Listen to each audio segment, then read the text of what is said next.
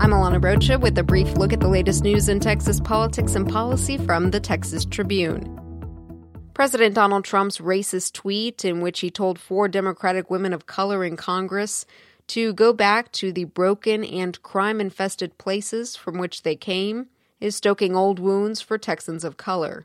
Some tell the Tribune's Alexa Ura they've spent much of their lives working through how racist attacks left them feeling less American now those attacks are coming from the president, and they say the comments sting.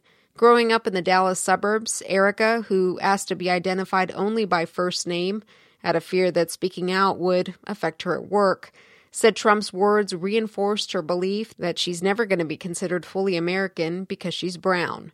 For State Representative Armando Walle, the tweet dimmed his hopes that his young children would not face a world in which people are made to feel less American because of the color of their skin.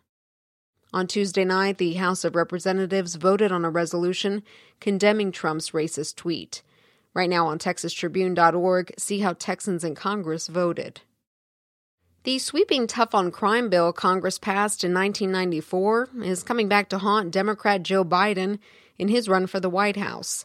U.S. Representative Eddie Bernice Johnson is the only Texan still in Congress who voted for it and says a quarter century later, she has no regrets.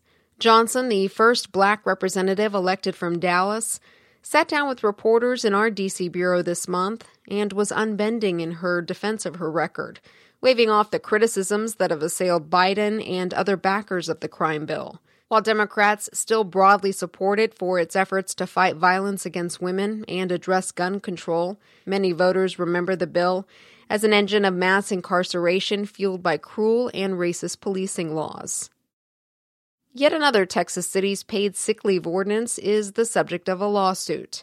This week, business groups sued San Antonio, arguing its policy that would require businesses to pay employees for hours they didn't work constitutes a violation of the state's Minimum Wage Act.